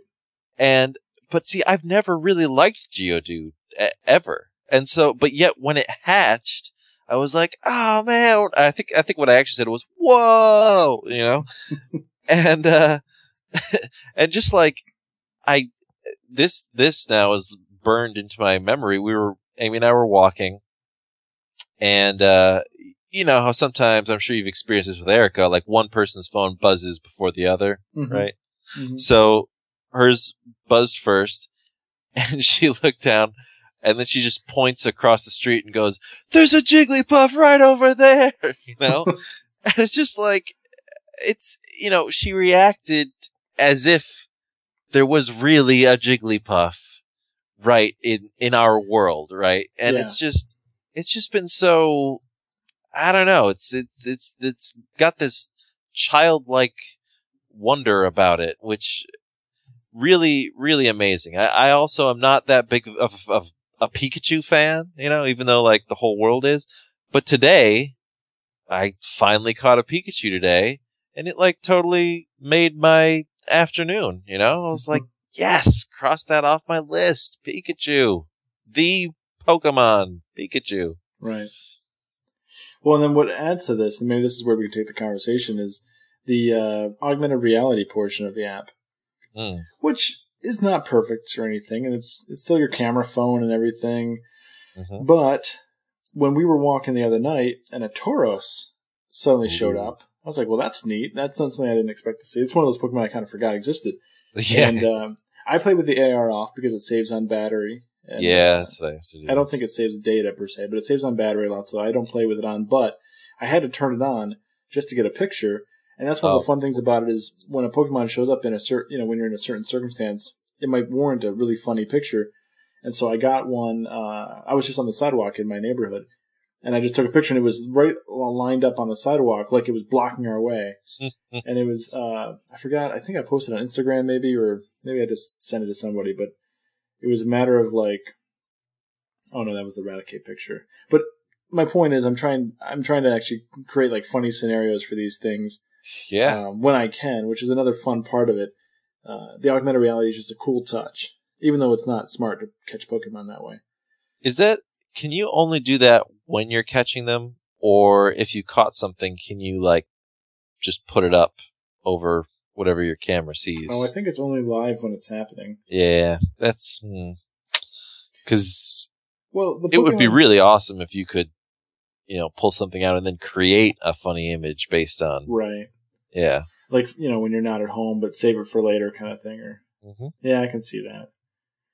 But I went on that walk this morning. There was a Raticate instead of a Rattata or whatever. It was a Raticate live, hmm and I wanted to show Erica that I was taking the dog out on the walk because she'd be happy to know that uh, our dog got some exercise this morning. Because you know, as most dogs do, she loves it. hmm And uh, so I was just gonna. That was my way of saying good morning because Erica was already at work.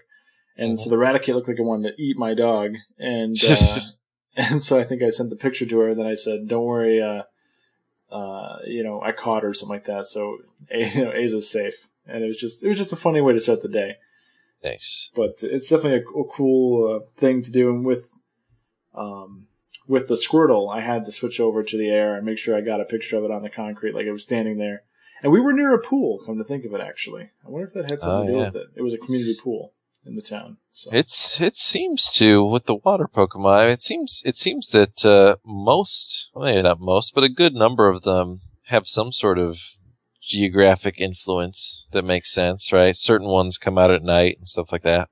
Yeah, but you know, I really wish Nintendo would be more transparent with this because this is one of the criticisms that people have had, and I can understand to some degree about how there's so many myths being developed about the game because people Mhm. aren't quite understanding things. And for example, there was a I read a story about a break-in where a guy was in someone's attic trying to What? catch a Pokemon. Yeah. So I don't know what he Uh, thought there, but obviously there's been the reports of the cemeteries being uh, in droves. People have been going to try to catch ghost Pokemon, mhm. and how that may or may not be disrespectful. And that's a point of discussion. I think everyone has the right to their own opinion on it. In my Yeah. opinion, I don't think it's wrong at all. Uh, well, no, okay. There are circumstances where it can be, but in general, I don't think it's wrong at all to, to be in a cemetery for any reason. I, mean, Yeah. I go in there to take photos or just walk around or bike through. Oh yeah, But if there's a if there's a funeral going on, I mean, come on, be respectful for the love of you know God. But uh, yeah. I, I and think don't walk stuff on like gravestones, that sort of thing. You still have to have the etiquette, you know, when you're in these public places, like with people walking in police stations and things. And but the reason they're doing this is because a lot of people are having this misconception that a the GPS is that specific. So um, whether or not they do put ghost Pokemon in the graveyard or not, it's not entirely clear to be honest. They Right. haven't ever announced anything. People have presumed, but that Gastly that I caught was in the middle. It was near a, a, a do-yourself car wash. So what the hell does that mean? You know, um, that someone died in. so like it, it makes you wonder, and I think maybe people would be more responsible playing the game if they had some of these misconceptions cleared up. Uh, you know, people are playing really late at night, hoping to catch you know different Pokemon, but maybe they should come out and say, "Hey, 3 a.m. is the same as 7 p.m." because you know night changes over pretty early, and people don't have to be there at 3 a.m. and possibly get mugged to uh, to catch a certain Pokemon.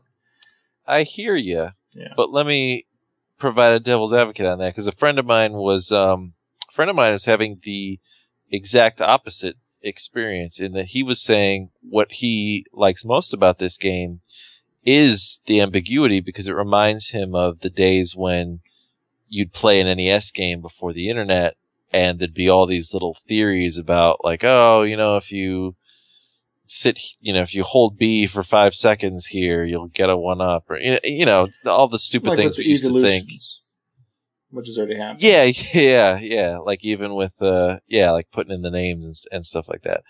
But just even, you know, just even he's he he loves people bandying about the idea of uh, you know, does hunting in a in a cemetery improve your chance of ghost Pokemon or you know, things like that. He just that's like what he's getting the most excitement out of. Now, I and and I, I can relate to that as well. For me, I think where they are dropping the ball in terms of their ambiguity is things like I don't get gyms. Like I don't understand exactly how I should be approaching them. Mhm. And I also have no idea. I've sort of settled into my own theory, but like, is it better to evolve a Pokemon right away or to level them up first and then evolve them? And is like, there's just no way to know. And there's a, there's a couple other things like that that I think would be nice to know. And you've got people making YouTube videos for tips and things like that, as if they know, but really they Right. don't They, necessarily.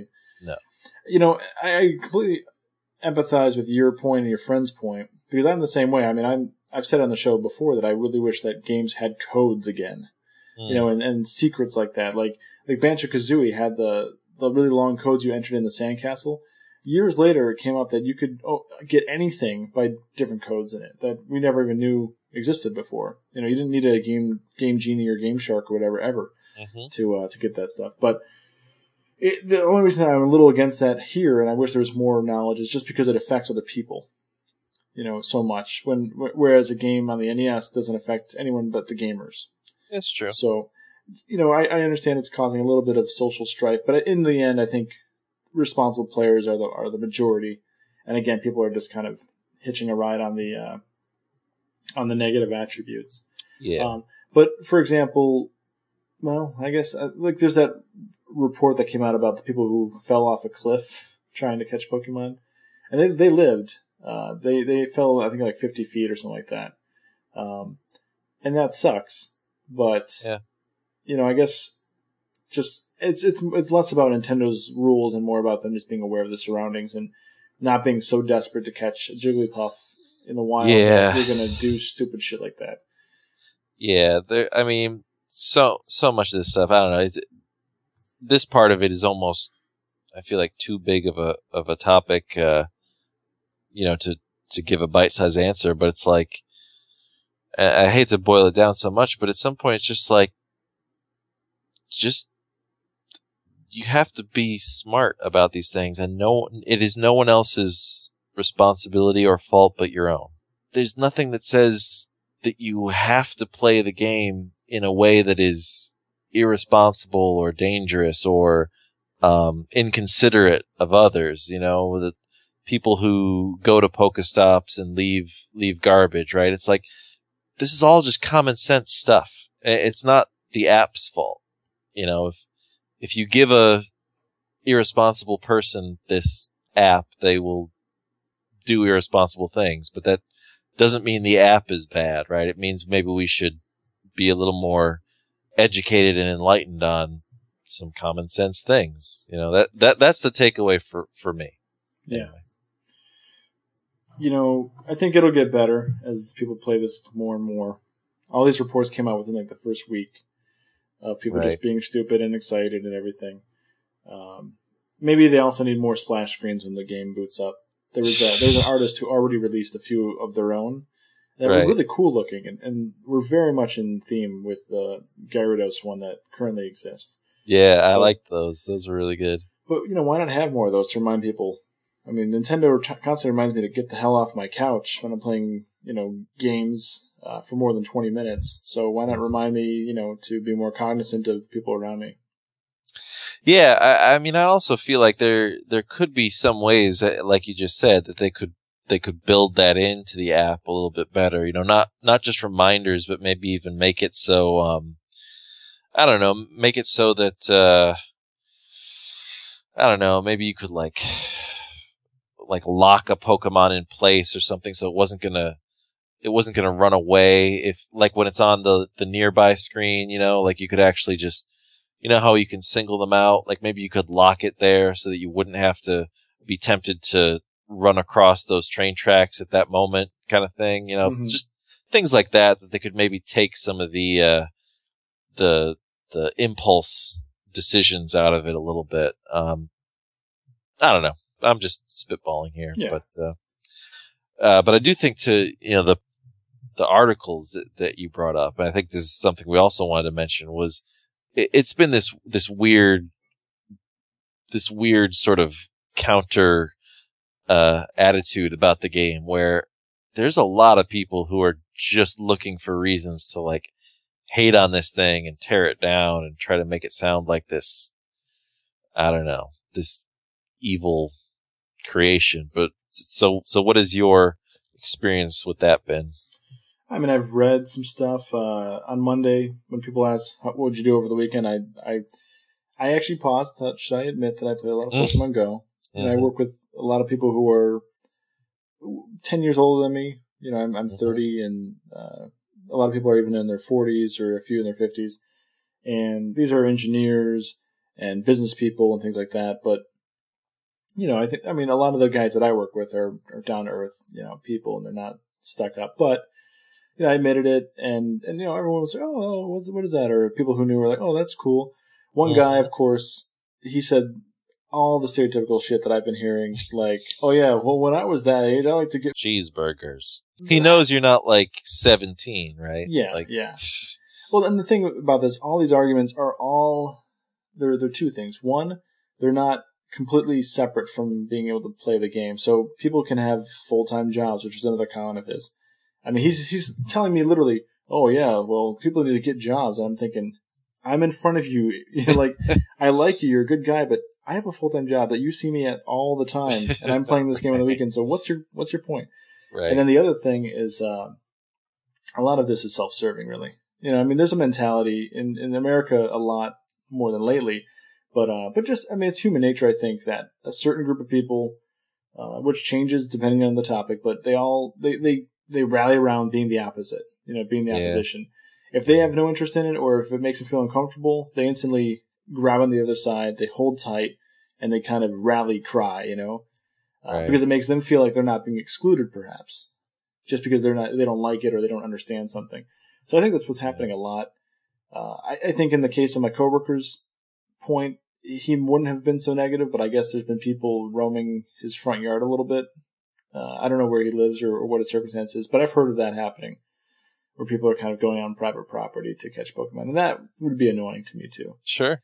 I haven't had anyone in my backyard yet, and and the thing is, I don't see why you have to because it's all based on the roads and pathways. You know, you don't have to really go too far for anything, uh, unless maybe in like Wyoming or somewhere in big field country, it's a little different. But all the Pokemon just show up around the paths. You know, that's why Google Maps is there. Mm-hmm. So uh, yeah, but no, the, the, hate is just completely you know unwarranted. Um, whenever someone says that, oh yeah, well people are getting robbed playing this game, you know, right? I say, well, you know what? There's autistic children who want to go outside all of a sudden. Mm, you know? Yeah. So I don't care what one douchebag with a gun wants to do, but he's going to do right. anyway. But he uses a Pokélure or whatever to uh, to, to right. facilitate it because you know again that autistic child for the first time maybe in his whole life actually feels brave enough to maybe go outside and on his own a little bit or mm-hmm. um, obviously not all on his own if he's that you know autistic but those were wonderful stories that i was reading. And so uh, shit's gonna happen. You know bad things are always gonna right. find their way in but the nothing else really gets autistic children moving like this or kids in general moving like this or adults or the community. It's it's bigger than its problems is really my point. Yeah yeah, it, it's just been so weird to me because you know I'm hearing from people like, like I know someone who's who's extremely into fitness, right? And she's completely like anti this this game. And, and granted, you know she's never been never been much of a gamer, certainly never into Pokemon, but she she just calls it like stupid and says it's a waste of time.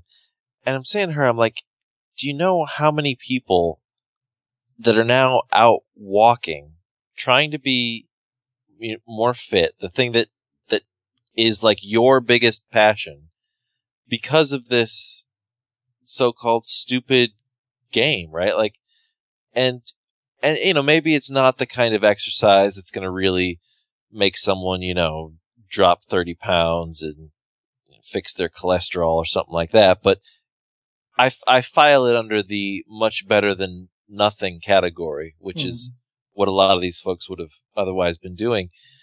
And yeah, it's just, it's just weird. It's like, it's, it's as you said, some people just, you know, they kind of want to, they just, they just want to be against it for, for whatever reason. Yeah. And, uh, that's just been a, a, an odd thing for me to witness as this has happened. You know, just, just as odd as the, as the fervor with which people have have embraced it. You know, I could not have predicted that either. But but it's just been surprising that you know there was that there was that one meme about you know uh the you know they make a free game where people exercise and have fun and and meet new people and so people have to find a you know a flaw with it or something like that. You know, I'm butchering the phrasing, but um, yeah, that's just it, you know, it was something that really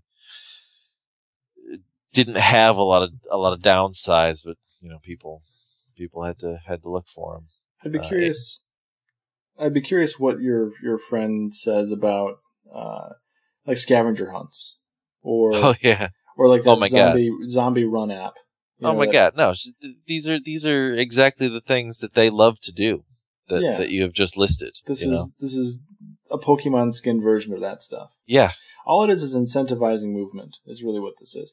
And yeah. for for exercise, I do like I'm the kind of person who really enjoys putting stats to things in general, but also if I can quantify my health, I tend to be more successful at monitoring it. So that's why I have a Fitbit. Uh, that's why I, at a time, uh, and I probably could go back to it successfully, but at a time I uh, use MyFitnessPal to track my calorie intake. Mm-hmm. And that's just, it's a lot of work to do that on a consistent basis, which is why I'm not currently doing that. But um, putting putting numbers to it and everything really is nice. So having, you know, even though I'm going to walk anywhere, or at least I want to walk, but the fact that I can be like, I can justify it better than just health, you know, which is really hard to see on a, you know, that's a long term thing. Health changes and health goals are not instant. So putting Right. these more instant, you know, my egg hatching that I got to do. Oh, I got to go 5K because I got to get this Yep. egg. I mean, who the hell cares why I'm doing it? But as long as I'm doing it, you know, Yep. doesn't. Exercise is one of those things that there's really no nobody's going to tell you not to do it unless you have like a heart condition. But eh, Right. Eh, and then walking to your point, yeah, it's not the most, it's not the greatest cardio. You're not getting into certain ranges of your heart rate, but a lot of doctors say walking every night, or especially for people who are incredibly overweight, just walking at all is going to change them for the better. So, Yeah. I, I am surprised by that. Uh, that that your friend who has that background is is one of the people who's on the uh, the hater bandwagon. Yep. and it's the kind own. of thing, you know, maybe they could, you know, I could see them maybe coming around, but they're also still, you know, really, really grabbing on to the whole, uh, you know, it's dangerous. It's putting people in dangerous situations and stuff like that. I'm just, uh, Yeah, well, you know? There's a bike path near my house that it used to be old train tracks, and now the whole thing's a big bike path. mhm. Um, it curves, and sometimes people can't see me. So should I no longer walk the bike path Right. because I might get mugged on the bike path? You know, that's not going to happen to everybody, and just because there's a potential for danger doesn't mean that it's causing danger. Um, you know, I mean, I eat alone sometimes. Is that smart? Because I might choke. you know, right. I don't know. Maybe maybe these aren't the right. Uh, maybe maybe I'm making unfair arguments. I don't know. That's the same thing. This is how it goes, though. Yeah. I mean, this, you know, I see what I see what you're what you're trying to say. You know, Yeah, I mean, this is there's a lot worse things to be concerned about. Is, is Yeah. one of my points, I guess, which isn't the greatest defense, but it's it's a defense nonetheless. yeah. So anyway, all right. So you want to?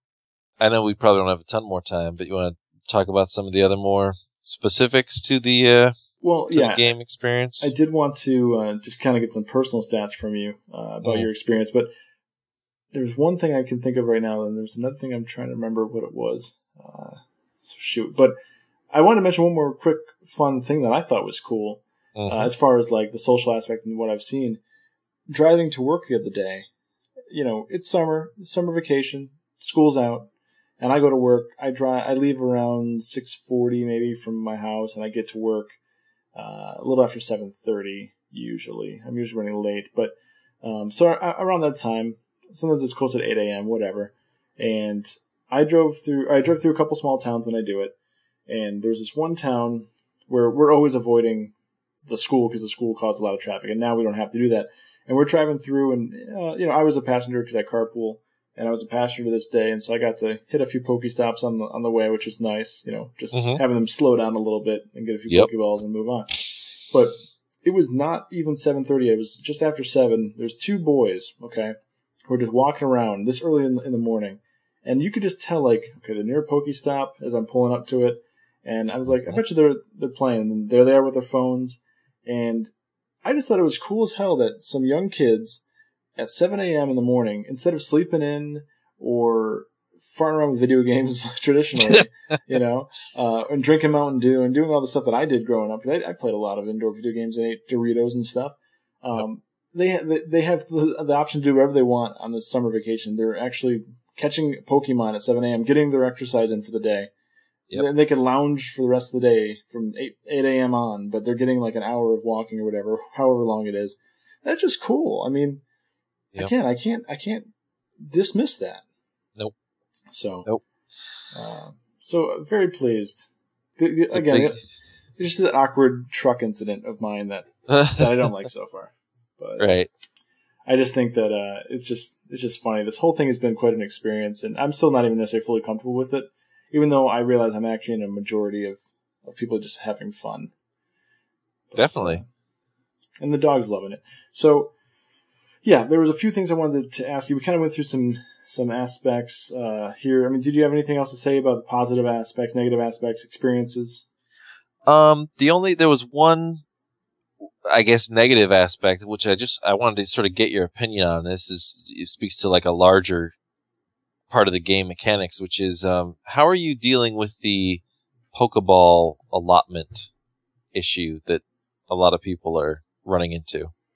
Uh, describe this. I Okay, so- I'm having that issue. So yeah, and it's really I think specific to you know what kind of daily route you have. I mean, you said it sounded like you've got this kind of like circuit throughout your town where you're able to hit Pokestops pretty frequently. Mm-hmm. Um, so basically, it's just a matter of how well you, you can keep yourself stocked up on Pokeballs such that you can say, I just want to go out and walk right now and try to, you know, catch something if it's out there.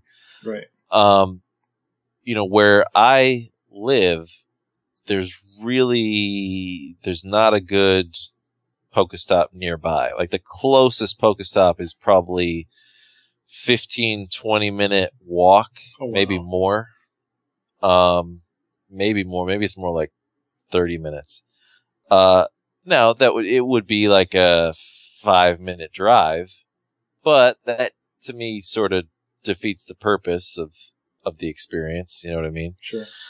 Um, so what we found, you know, so not only am I limited by pacing my data usage and, and the battery life, but also the fact that a, a lot of times frequently I just don't have any Pokeballs to, uh, to hunt with. You know, I could go for a walk and, and it's good. I still get the mileage on the, on the eggs hatching, but, um, you know, supremely frustrating. The the first Pikachu I encountered today, I actually had zero Pokeballs. And it was kind of funny because I only had about like eight. And I was I was walking around um, campus where I where I work. I was filling out some paperwork and stuff. And uh, I saw that there was a Pikachu in the area, so I was kind of like I was kind of like hoping to run into it. Didn't run into it all afternoon and and then it's like towards the end of my day and I see like like a Weedle and a Pidgey or something like that. And I spent all eight of my Pokeballs catching these two completely common things. The instant I come out of that last catch with no Pokeballs, Pikachu appears. Son of a bitch. So, um, but, so we found that, uh, so we run out of Pokeballs pretty darn quickly and what we end up having to do is actually kind of like farm them where we'll have to say to ourselves, okay, we're going to go hang out at X location for like an hour or two and just, just keep swiping that Pokestop. Um, and that, that, that comes with all, you know, all kinds of other logistical issues because like I said, for us, ideally, it's got to be a place where we can get on Wi-Fi because we don't want to sit there on our data for an hour plus. Uh, it's got to be a place where we can plug in the phone because the battery's not going to last that long. So the Pokeball thing has really made, has really kind of taken some of the wind out of, out of our sails. Uh, and I don't know how to get around that because I feel like the Pokeballs is probably one of the ways that Niantic wants to, you know, monetize this game. I mean, that, that would be the, the simplest solution is just say, we'll, we'll just buy them. Yeah, that's But- the Nintendo answer right there. Yeah. That's what they would tell you. yeah. oh, and, Joseph, just purchase them.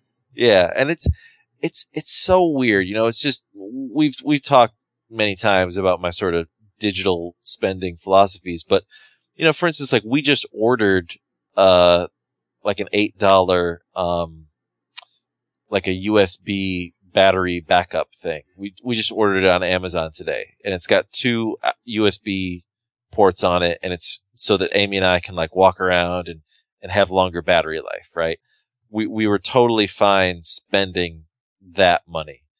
And as I said, this game alone is probably going to add about $10 to our monthly phone bill. And we we're also fine spending that money. But for some reason, it just, I, I really don't know what it is because if anything, it should be easiest for us to give money to the people who made the game, right? hmm but yet it just feels the opposite. Maybe it's just, I don't know, maybe it just feels like these other things are very manageable, whereas it's a, maybe purchasing from the app is just a habit we don't want to get into. Feels like a slippery slope. Maybe I don't, I don't know what it is, but for some reason that, that, that's just not, that's not our solution. So But you say that for you, that's just hasn't been an issue. No, I mean, when I my concerns with getting low in Pokeballs was me getting closer to like 120 spare Pokeballs. I mean, Oh, how wow. many how many did we start off with? Because I I, have, I had like 170 when I first recall. Did they start at 200? Ah, maybe a hundred. I don't know. It's it's it was a lot. M- It's and a good number. maybe I just gained a lot and I didn't realize. You know, Well, you doing get you get a certain chunk. I don't know if it's every level, but certainly when Oh. you level up, like uh, my last level gain, I got 15 right Okay. there. Yeah, my my first day I was already up to like level five. I had just gotten to level five, so Yeah. maybe maybe it was just it felt like a big surge because I had kind of knocked it out of the park with a start. But Right. um, in my town, in about a mile circuit, uh, so um, round trip, uh, I can get about six Pokestops. So Nice. You know, and it's mostly churches. Uh, but there's a there's a park in the corner of the park is a Pokestop. Uh, post office is a Pokestop, and there's two gyms peppered around there too. One specific on that path, and there's even a couple other Pokestops farther away. So for me, locally, it's not a big issue. Uh, but again, you know, Erica was watching for Pokestops on the drive between this town and the, another town nearby. And that other town, again, tons of Pokestops around because of the park nearby and the downtown area of the small town. But on that road, there's one. Yeah. And if you live anywhere on those roads, and if you live anywhere on the dirt roads going up, then you're really far away. And I, I really do feel for people who have to do that because I don't think the, the right answer is necessarily, oh, just buy all the, you know, Pokeballs Right. because they're not that cheap. Right. And I mean, I feel like Nintendo and Niantic they're doing okay with you know giving you rewards at Pokestops when you do go. You do tend to get you know three or four Pokeballs. Uh, now I'm trying to get other items that replace them, but um, considering how easy it is to burn through Pokeballs with some of these things, it is kind of a bummer. I we we got in the car. Like I said, we went out to the canal tonight. We got in the car. There was a Raticate in the parking lot right before we got in the car, and it was one of those ones where it's kind of like, um, you know, it's like a orange to red ring, meaning it's going to be harder to catch. Yeah, and it was like a reasonably high CP for my level. I had, I think, 49 Pokeballs when I got in the car. I spent, I think it was 30 something Pokeballs just Wow. trying to catch this one Raticate. So, and by the time we got out of the car, I had zero because then while we were driving, uh, I also passed by, I don't remember what the second thing was. I don't think it was anything all that, all that great, but I just, you know, I was just using up my Pokeballs. By the time we got out of the car, I had zero. So I spent 50 on like a, mm, 10 or 15 minute car ride, you know? right. And it just so happened to be, again, these were, I, I just so happened to run into the more difficult to catch Pokemon. So, you know, it's, it's a bit of an outlier, but, but yeah, it's just, I, that's probably really been, I, I'd say probably the, the biggest, uh, biggest drawback because for me, ideally, this is an app that you just, I just, as you were saying, I just live in like, you know what? I could go for a walk right now. I pick it up, I walk outside, maybe I catch some Pokemon, maybe I don't, whatever. And the Pokeballs is really the only thing truly preventing that at this point.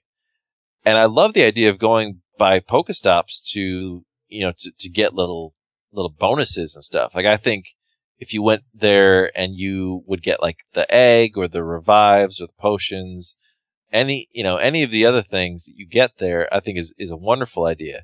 And I've been learning about my local environment that way, you know, historical landmarks and things that I just wouldn't have given a second glance to before. You know, that, that part has been awesome. Mhm.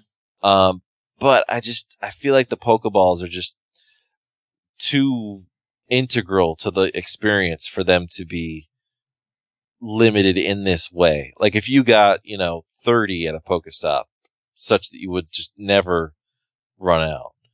Uh, I don't know that it, it would make more sense, but I, I know th- if they want to make money this way, it, you know, it makes sense for them not to Yeah. be very generous with them. So, You know, there to some degree, unfortunately, it is about management of your Pokestops and trying to to right. get there.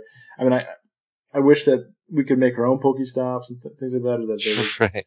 that'd be great. But uh, this game, unfortunately, I think a game like this will always kind of prioritize people who live in cities or towns over Right. those who maybe not be so near those things. And Right.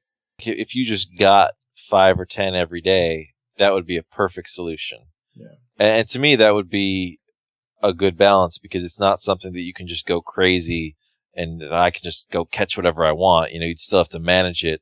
If you wanted to spend money on them, you could, you know, it would still make sense to, but I wouldn't have to worry about, like, if I want to go for a walk tomorrow, I have to go to a Pokestop first. And since there's not one any place near me, it, it just probably won't happen.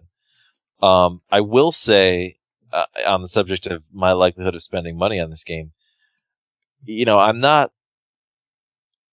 I, I do feel that this is the kind of game where I'm getting a certain amount of entertainment and enjoyment from it, which deserves some money.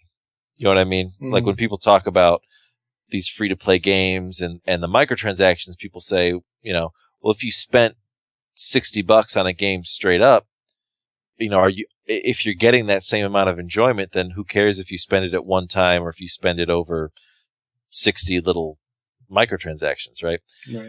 right, um, you know, don't don't they deserve that money? I think that in this case they do. You know, I think that they've really made something that I I would feel deserves, you know, a, a good portion of money. Really, I mean, this is not a this is not a throwaway little thing, but it just has to be. I I just have to feel like I'm getting the right thing out of it. I mean, I, I almost would rather contribute via like a donate button than have to pay for Pokeballs. Does that does that make sense? yeah, You know? Yeah, Like- well, I mean, the thing that bothers me with this sort of thing is, you know, if I pay for a sixty dollar game, I understand the value of it. I I can get more value perhaps than I wanted. I guess I can get less value, but in general, I understand the value that I'm putting into it. Here, you know, a a hundred coins for twenty Pokeballs or eight hundred coins for two hundred Pokeballs. If I don't want to spend the eight hundred coins because I want to spend that money, but I still want to spend some money, well, I'm going to get less value out of it. So my money is worth the most if I spend the most. And that's Right. kind of frustrating. That's why I don't like these kinds of things too much. No, I know. But at the same time, I agree with you that I kind of think, well, maybe I should spend five bucks and at least get the bag upgrade and the Pokemon storage upgrade so I can fit yeah. more stuff, you know, more Pokemon.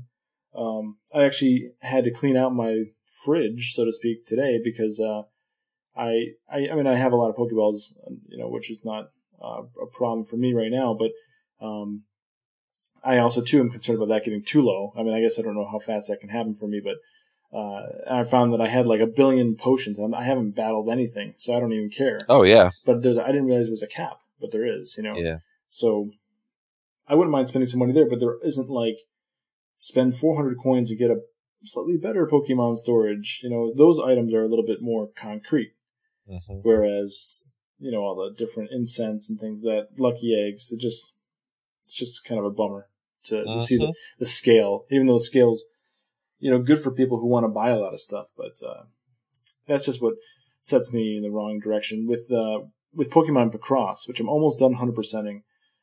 Uh, I flat out just paid the 35 bucks and bought the whole damn thing. hmm I, I A, didn't want to try to sit there and try to drudge through with my bare minimum of stuff. Uh, so they kind of got me on that, but I felt the game was warranting money and I got to pay one price and I got what I thought was the value out of it, but then I also feel like, hey, maybe I even got a little more because I'm still playing it this, this long after. And, uh, it was much easier for me to just come to that term than if I had to pay five bucks for five levels or ten bucks for fifteen levels or something like that. You know, if they had priced it out Right. like that, I would have been really upset. But the fact that I had an all or nothing was pretty cool. And, and here, you know, I maybe to some degree it it breaks the game a little bit if you could just buy pay one price and have everything because then what's the incentive to go to the Pokestops? You know, I mean those things are there so you don't spend money, but they can't give them to you too easily. So it's kind of a balance. Yep, yep. It is a delicate balance. I, I really, and I hope, unlike a lot of other free to play experiences that I've had, I hope that they wind up striking the right balance for a really long term experience because personally, you know, I want to be on board with this through, you know, I want to catch them all Gen 1. I want them to come out with Generation 2 a year from now or something like that. 3 after that. You know, I, like I I would like this to be a, you know, a real deal long-term thing. Uh, and I think that it can be. I mean, I think they could really pull it off, but but they they'd have to avoid some of those pitfalls that for me really kind of ruin a lot of free to play experiences. And that's it's just it's just the frustration. It's it's not so much even the the financial cost, but just just that push and pull between like ah uh, there's something I want to do, but there's such a glass ceiling in front of it preventing it that it's just it just becomes frustrating. You know, it doesn't. It's not a challenge in the game. It's just a frustration built into the game. Mm-hmm. And the solution is supposed to be to spend money, and that you know that never feels feels good. So not for people like us. No, not for people like us. Want. Yeah, and it, you know, if if it was like twenty bucks for unlimited Pokeballs, sure, I'd do it tomorrow. You know, you, I really would. Would but. you accept that even for a timeline or a time, like say for a month? Mm. Twenty bucks. Yeah. Almost like a subscription. Yeah, because then the problem with that is if I want to play for, you know, a year, let's say, uh, then now that's 20 times 12. Yeah. yeah. So I, I'd be fine with, you know, like, like I said, I want to do a Gen 2, Gen 3, etc. If it was 20 bucks for each new sort of set, that, that would be fair, mm-hmm. I would mm-hmm. think. But yeah, no, no subscription. Well, we'll see. This is definitely a new type of branding and, and developing uh, a game's economic uh, system. And it's not the first, it's not the last, but it's still it's still not on everyone's uh, comfort list. It doesn't yeah. work for everyone, so yeah. And I hope they're I hope they're willing to tweak it a little bit.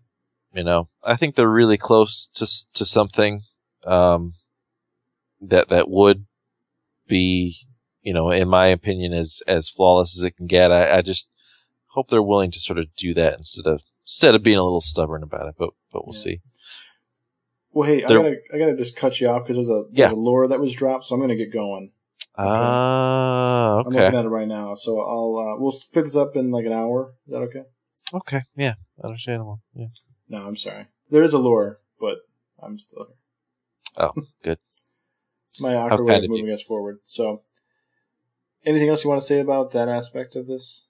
One ish other thing that I wanted to get your opinion on, and that is uh, from this list your uh, strongest Pokemon caught and your favorite Pokemon caught so mm. far. That's what I'm curious about. Well, let's see. My strongest Pokemon actually came from an egg. Ooh. I was quite stoked in the same way that you were just stoked about the Geodude. Yep. But uh, I got a Magmar, Ooh. which came out of nowhere, and he I, I like Magmortar quite a bit. That's not Gen one though, right? No, or is no. it? So That's this like is Gen three or something, or four. so you basically hatched like a fully evolved Pokemon right there. Yes, mm-hmm. That's pretty nice. Yeah, I think it was. It might have been a 10K might have been a 10K Oh, cool. But um, but yeah, no Magmar. He's a 363 right now. I'm at level 10 now. I don't know what I I was probably like seven or eight when I got him, but uh, uh, and then there's a Raticate at 357, mm-hmm. and then the rest kind of go down from there. Uh, my worst Pokemon right now, just for a counterpoint, is probably similar to what yours would be too. Uh, let's see. Oh gosh, damn this app! It's a Spearow of level 10. Nice. But uh, yeah, no, Magmortar was cool, and that's really what I'm itching for so much right now is the unique Pokemon. I'm so sick of the Pidgeys and the Weedles. I've got so much Weedle candy that I am just I'm not catching them anymore. Really? Yeah. I mean, I know that I can get a little bit of experience to do so. Right. I'd rather save my Pokeballs for when a Gastly or a Zubat or okay. uh, a Seel showed up the other day, a Krabby this morning. You know, things like nice. that. The Squirtle. So I'm, you know, I have enough to evolve it when I'm ready. So I'm just kind of sitting it out right now for that one. And I know they'll always be there when I want. I can go out and catch five tonight if I want to, you know? So, uh, like an Exeggcute showed up too. That's one of my stronger Pokemon. So, uh, yeah, so that's where I'm at. I've got um, nine eggs, two of which are in progress. Uh, I've only got a kilometer left on both, so Nice. um, I'll get to my favorite one later. What's your strongest Pokemon right now? Um, my strongest right now is uh is a Pidgeot, Hmm. which which just you know just strictly from uh I think I caught like a Pidgeotto at a decently high level, and then just evolved it, and I've been throwing all my Pidgey candy at it and kind of just focusing on on le- on leveling that one up. So because I figured it would be easy to do so. So it's not not particularly exciting. Uh, close behind is a Flareon I have that's Mm. like uh low 500s. Oh, wow. Um, I did use that trick, the uh, the naming it trick, and it did work.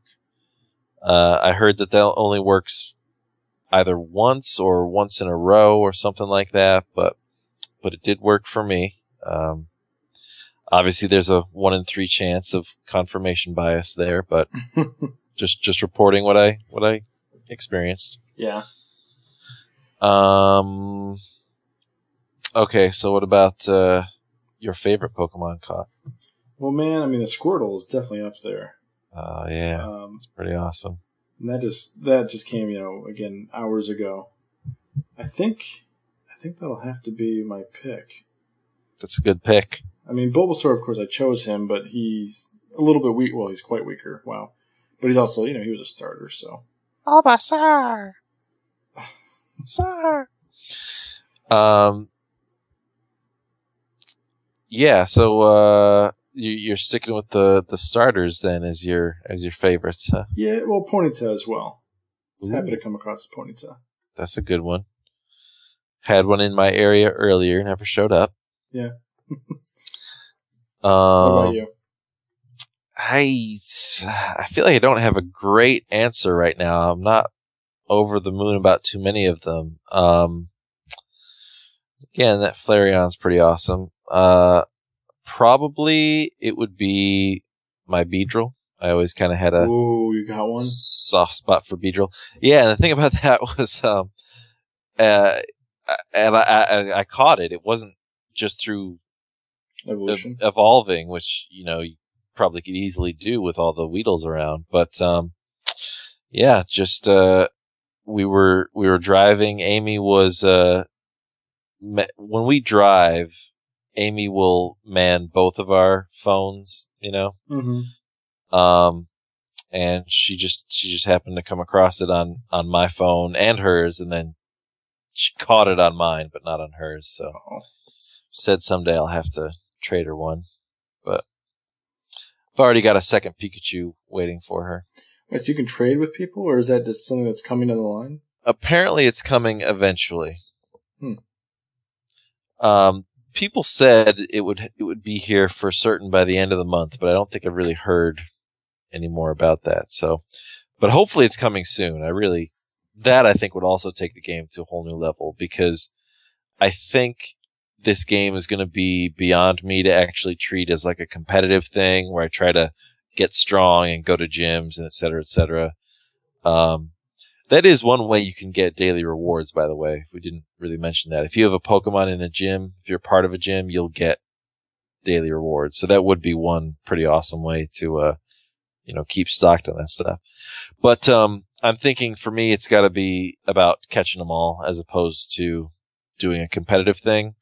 And so in that case, something like being able to trade would really add a, add a lot Sure. to the, to the experience. So. Well, when I come to your area in like a month, hopefully we can trade some Pokemon. Yes, that would be so cool. I think it'll be fun just even just looking through like what have you caught and Mhm. how are they doing and stuff like that. So yeah, man. Um Anything Yeah. else uh, about your your roster? What level are you at? uh just just got to level 10. Okay, nice. What about you? Yeah, I'm uh, like a third of the way through level ten. Oh, nice. All right, so we're pretty close. Yeah. Team, Um Team Instinct, as I mentioned before. yeah. Yeah. Go Team Mystic.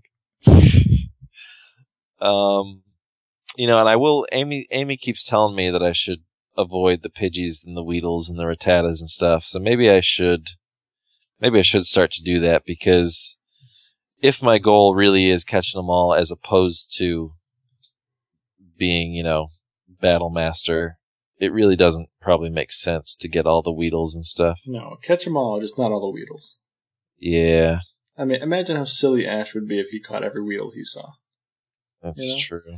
I mean, I, I've, I'm pretty much looking now at these really common ones for how much of the candy do I have, how much do they need, and once I have enough to at least evolve one Pokemon to its final evolution, I think I'm okay. Right. Uh, I don't really understand the evolution part too much yet, and I'm I'm like afraid to do it because I don't want to waste Pokemon and Sure. not have like the strongest Pokemon in the end come out of it, even though I'm not battling. Yep. But I think I need to just concede and just do it because I want to. I want a Beedrill. I want a Butterfree, and I've got all these stupid Caterpies and Weedles, and uh, a Hypno would be neat. And I got a lot of Drowzees, you know, Heck things like yeah. that. So, uh, I'll get around to that. All right. Anything else you wanted to discuss on this epic Pokemon Go conversation? You know, we could pretty much wrap it up. The only thing I was going to mention was the media and advertising around this game. The fact that Nintendo has done like no advertising, however, every Yeah. every restaurant or church or whatever that Oh, yeah. happens to be a Pokestop by default is loving it because they're incorporating it into their business. I just think it's so cool to see people offering discounts for trainers and uh, I, discounts on beers, even like come into the pub and have a beer and, Oh, and catch a. Pokemon. And some That's people are awesome. having Pokemon nights. I mean, I haven't seen so much locally around here, but I've seen a lot of things on the internet. And actually, um, J.K. Ricky, uh, one of our negative rulers, he actually um, his local church was a uh, uh, a Pokestop, and he actually put a sign outside. And what did it say exactly? It said, I forget what it said, but it said something like "Come for the Pokeball, stay for something," you know, some you know religious uh, value. Mhm. And uh, it was just it was a well done sign, but it was also just a funny but honest way to like incorporate it. Like, hey, you know, if you're already going to be here for this, enjoy Right. this, and Right. whether it's a discount or not, or just uh, an advertisement. But uh, I just think that's kind of kind of neat and really good for businesses, to be honest. Totally. So I, I don't know if that was something that they expected. I know they're going to do their partnership with McDonald's and things like that, which is probably Mhm. you know fine and dandy. Some people have talked about that like it's a bad thing, but I mean they've been partnering with McDonald's for years, and there's a lot of McDonald's, so you got the infrastructure right. Yeah, yeah. I mean, yeah, personally, I don't see a single thing wrong with it. I mean, uh, again, if people really, you know, the, the way to, uh, to defeat fast food is, is certainly not by avoiding video game promotions or something like that. You know, Yeah. it's like the, the, the problem is, uh, is, is bigger than that. So, Mhm. um, yeah, I, I I don't know what they're what they're gonna do with McDonald's. Have they said what's gonna happen with? no, no, they they haven't Yeah. said anything as far as I know.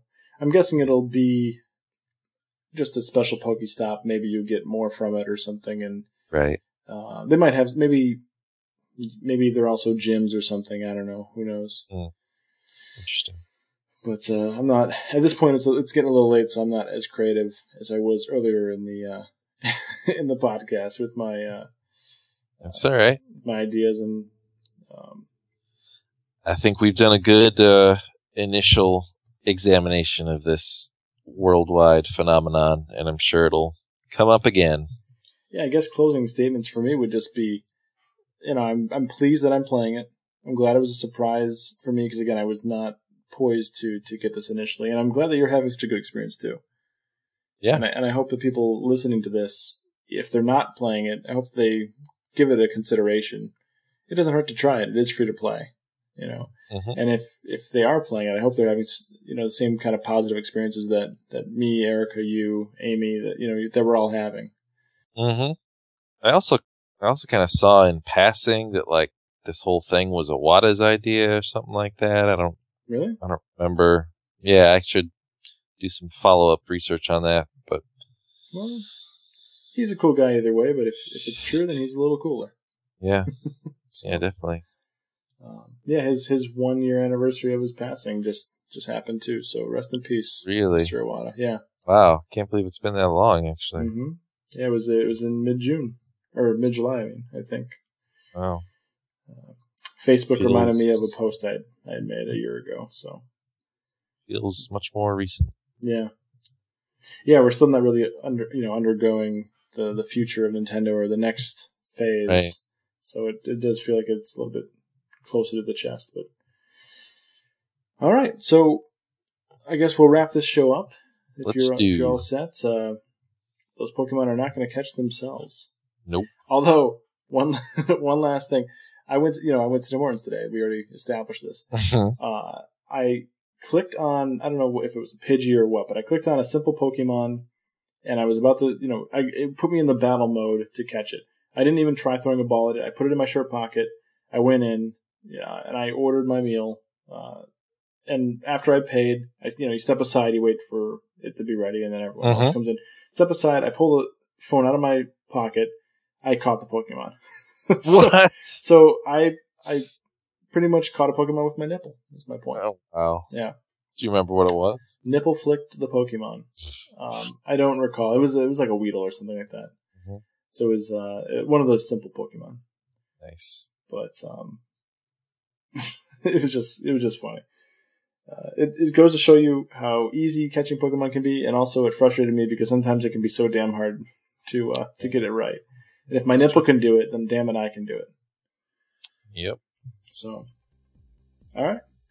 Well, with that, uh, you know, Joe and I, we really would like to co- you to comment on these things that we discuss here in these these episodes, and you can do so at negativeworld.org. Uh, simply find the thread associated with the episode. If you don't want to subscribe, you can always uh, find us on Facebook or Twitter, uh, maybe one day on Instagram, but don't go searching yet because we're not there. but uh, hopefully, we'll see you out on the streets, you know, catching Pokemon. Yeah. And absolutely, absolutely, I should say. We will see you next time. Let's do.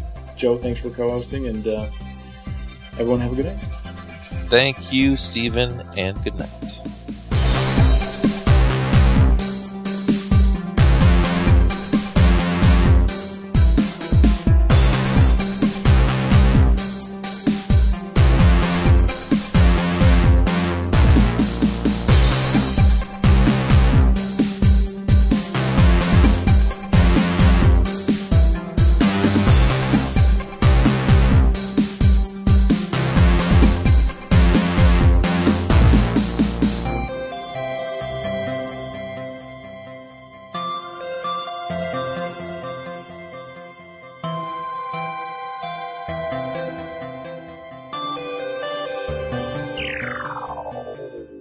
Cheeseburgers.